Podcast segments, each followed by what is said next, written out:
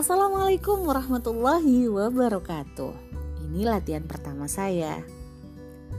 Setiap orang dilahirkan berbeda.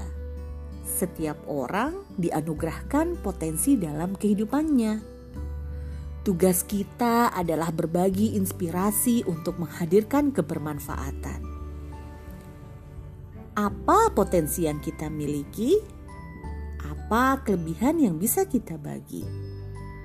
Yuk, kita simak di podcast ini.